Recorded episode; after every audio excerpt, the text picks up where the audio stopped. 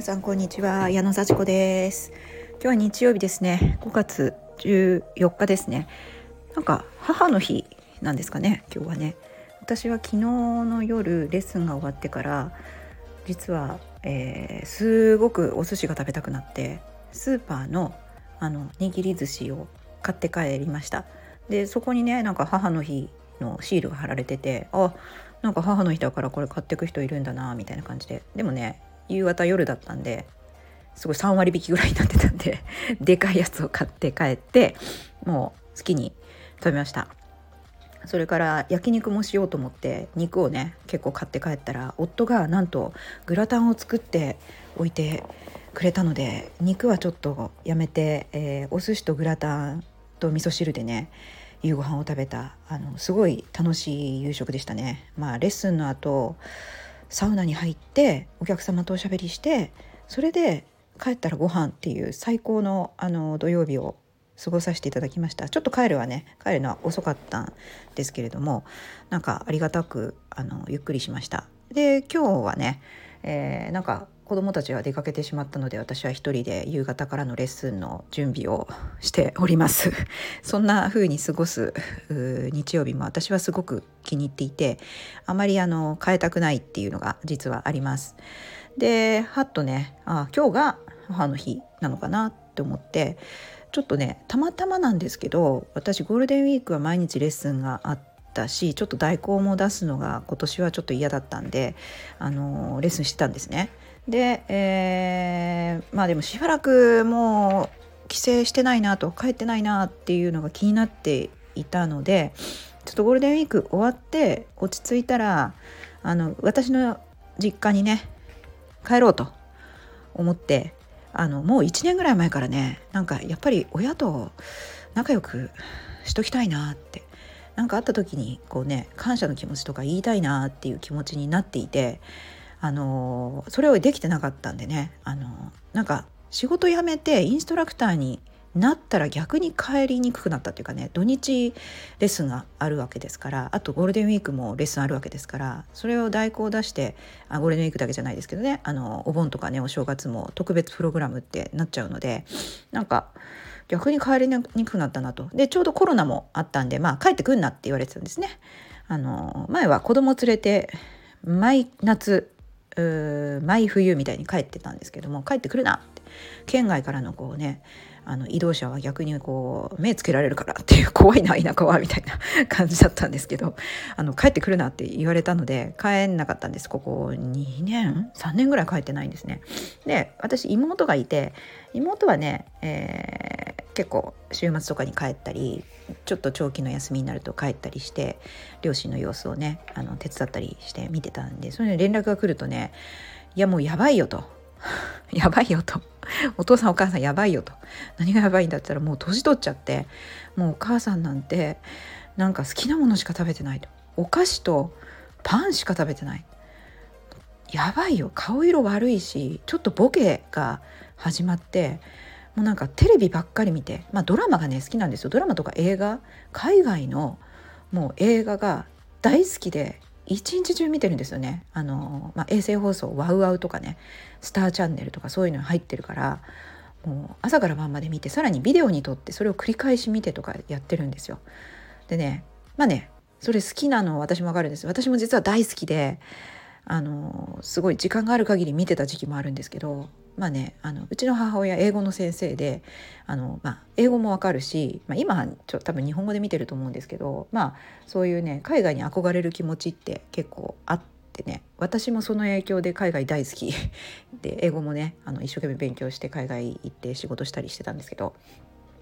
そういうね感じで今もうほんと一日中テレビ見てるそうです。で父親はあの体育の先生でもともと陸上部の先生やってて、まあ、マラソンもやって今なんか町の100キロマラソンの事務局とかやっててねあの自分も走ったりしてるまだ元気で今80今度3歳になるらしいですけどね父親は。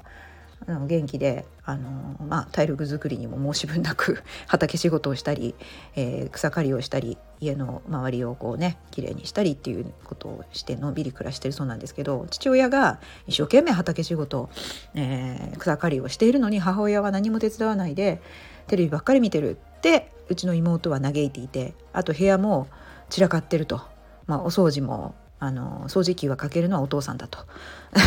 で あのちょっとぐらいは掃除したらって言うと何が悪い？私のうちだみたいなことを言うんだそうですよ。まあね私もそう思います。なんか別に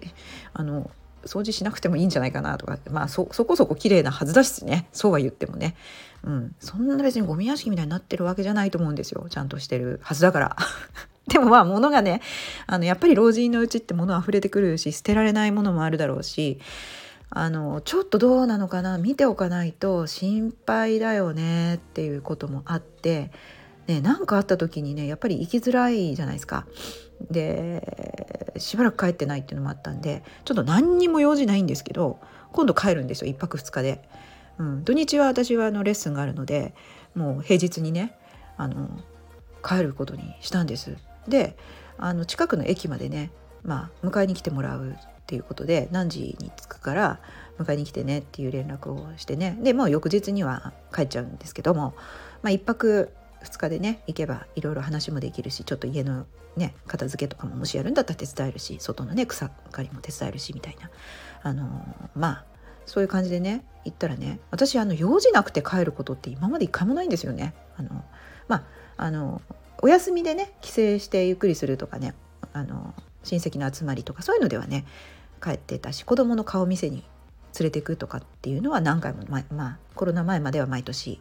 必ずって感じだったんですけどあの本当に何もなく帰るってないなと。だから行っても別にあの誰かと会うとかね予約してないんですよ。だから行って何するんだろうっていう感じで これなんか喧嘩して帰ってきたんじゃもう目も当てられないよねって感じであのまあゆっくりと私もいろいろ変わったのでね昔はもう喧嘩ばっかりしてたんですようちの両親も喧嘩してるしそれにあの火を注ぐ油を注ぐようにまたあの文句を言って喧嘩で盛り上がってた ような騒がしいうちだったんですけどそんなことを今更してもしょうがないしあの何をしに帰るかって言ったら仲良くね話をしたり様子を見たりするのが目的で特に何話しないにしても様子見るのも大事ですよね。そしたらね今日電話かかってきてお母さんからあの帰ってこなくていいよと。何もすることないよと。用事がないんだったら帰ってくるなって言われました。でその横で父親が「何言ってんだね」って。そのお母さんどうにかもうおかしくなってるって言ってるんですよね。でお父さんに代わってもらったら「うん、大丈夫だ大丈夫だ」って迎えに行くからっていう話になってて。まあうちの母親もね私がなんか仕事とかでねあの近くに用事があるから帰るんだって思い込んでたみたいで。あの何もないんだったらわざわざ来なくてもいいよとすごい言ってくれたんですよ。なんでしょうねこの母親のね私はそれでなんかちょっと泣けてしまってあもう今もちょっと涙が出てくるんですけどいやー何もないなら帰ってこなくていいってお母さんそうそう言うんだねってなんかね嬉し泣きっていうかあの本当母親の気持ちなんだなっていうのをね感じてそう泣いてしまいました。そう。でねあのうちの母親やっぱりすごい気が強くてあの学校の先生英語の先生やってて校長先生にもねあの噛みつくようなあの人だったんですよね。もう今はやめてますけどね。あの女性でもなんか強くあれみたいな感じで